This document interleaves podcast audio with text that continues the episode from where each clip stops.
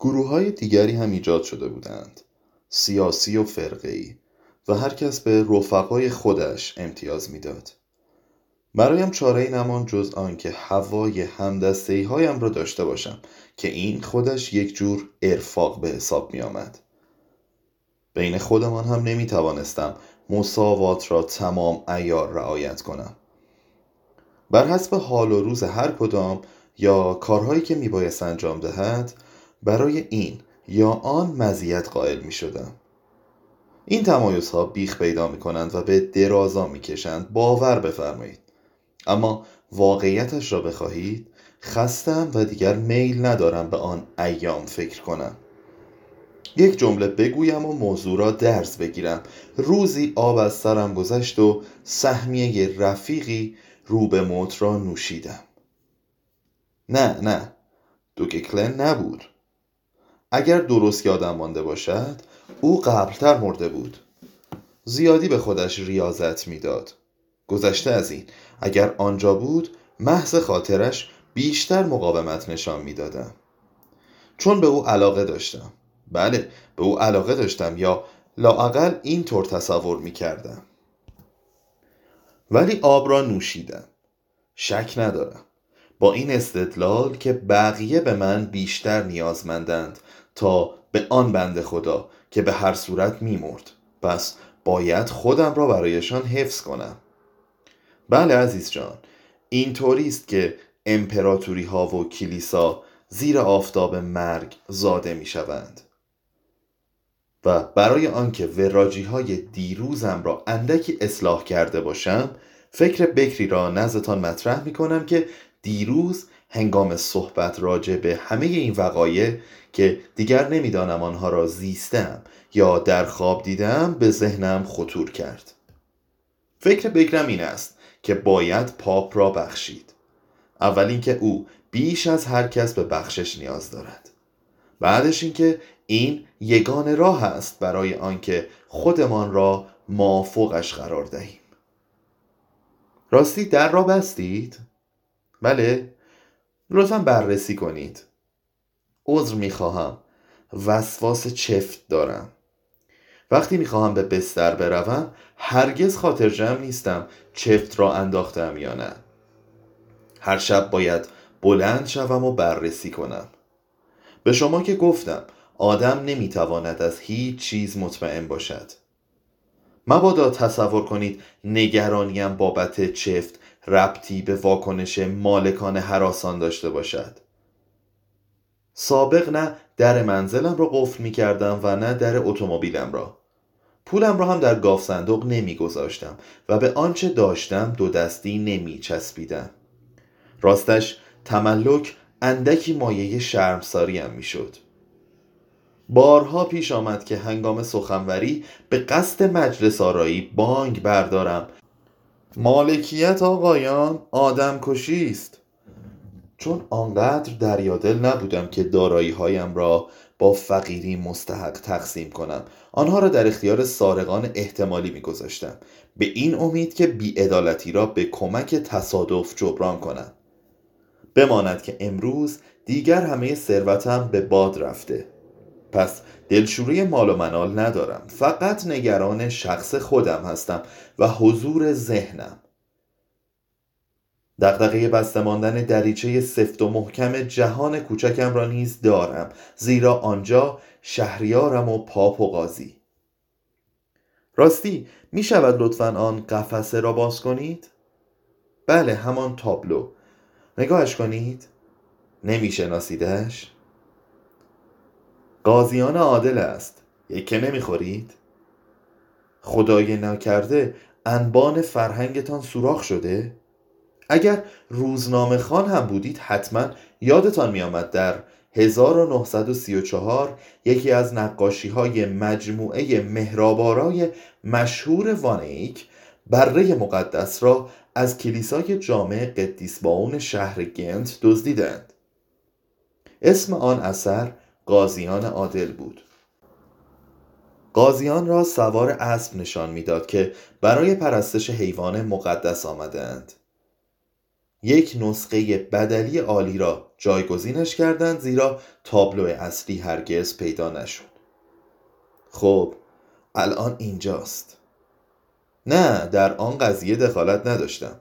یکی از مشتری های مکسیکو سیتی شبی که مست بود آن را در عوض یک بطری جین به گوریل فروخت ابتدا به رفیقمان پیشنهاد کردم آن را در جایی مناسب آویزان کند و مدتها هنگامی که سراسر دنیا را دنبالشان میگشتند قاضیان پرهیزگارمان در مکسیکو سیتی بالای سر مست ها و پاانداز ها فخر می فروختند.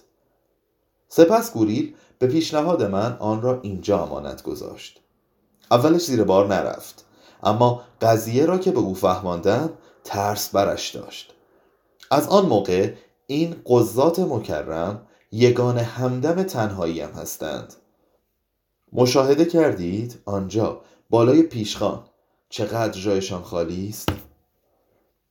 چرا تابلو را پس ندادم؟ آها آهان می‌بینم جنابالی مثل پلیس ها واکنش نشان می‌دهید. خب به شما همان پاسخی را می‌دهم که نصار بازپرس می‌کنم.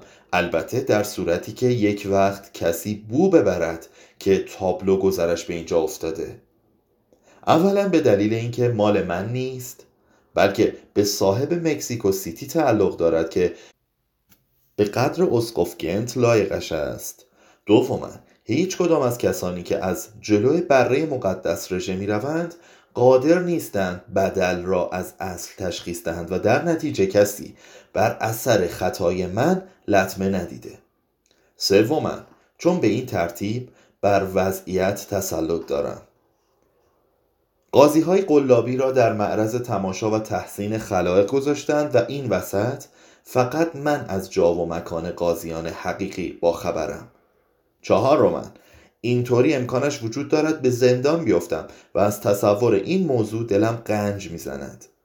پنجمن چون این قاضی ها به ملاقات بره می روند حالان که دیگر نه بره در کار است و نه معصومیتی و در نتیجه سارق زبردست عملا ابزار عدالتی ناشناخته بوده که مسلحت نیست بر خلافش عمل شود. بالاخره اینکه چون به این صورت نظم را بر هم نمی‌زنیم از آنجا که عدالت نهایتا از معصومیت جدا افتاده این یکی بر صلیب. آن دیگری در قفسه اختیار تام دارم مطابق باورهایم اقدام کنم. می توانم با وجدان آسوده به پیشه دشوار قاضی طائب بپردازم که پس از مرارتها و موانع فراوان جای پایم را در آن محکم کردم و چون آزم هستید وقتش رسیده بالاخره در موردش به شما توضیح بدهم. قبلش اجازه بفرمایید برخیزم تا راحت تر نفس بکشم. آخ چقدر خستم لطفا قاضی هایم را بگذارید سر جایشان و در را به رویشان قفل کنید. ممنون. در این لحظه به حرفه قاضی طائب مشغولم. معمولا دفتر کارم در مکسیکو سیتی است اما مشاغل متکی بر ذوق و استعداد ذاتی فراوان فراتر از مکان کار هم ادامه دارند. حتی در بستر حتی هنگام تب از انجام وظیفه دست نمی‌کشم بماند که کسی به این حرفه مشغول نمی شود بلکه در هر ساعت از روز تنفسش می کند. مبادا تصور کنید پنج روز تمام. فقط برای لذت وراجی سرتان را با خطابه های طولانی درد آوردم. نه قدیم ها به قدر کافی حرف مفت زدم اکنون کلامم مقصد و مقصود دارد. صد البته.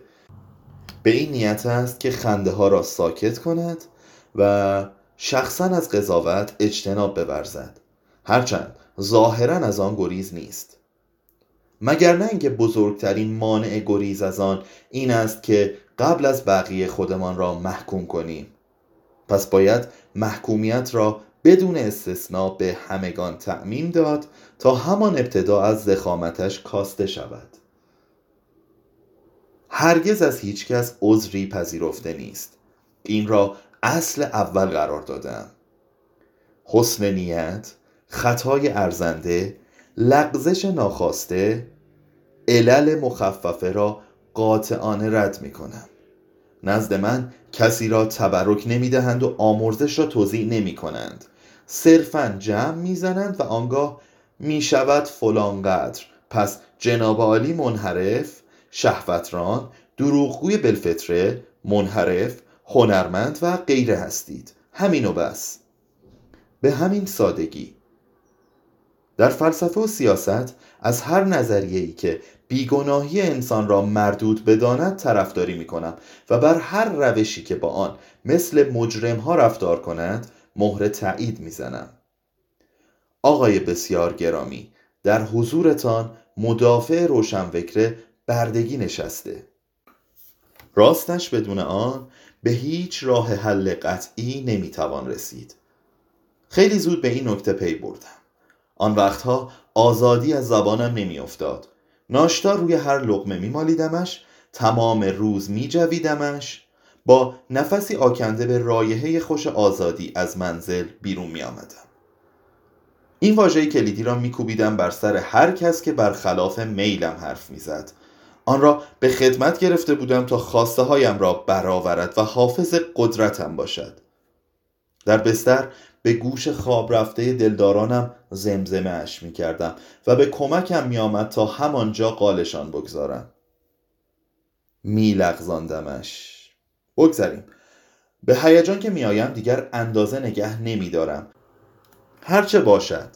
بدون چشم داشت هم سنگ آزادی را به سینه زدم و حتی خودتان قضاوت کنید چقدر ساده دلم. دو سه بار از آن دفاع کردم.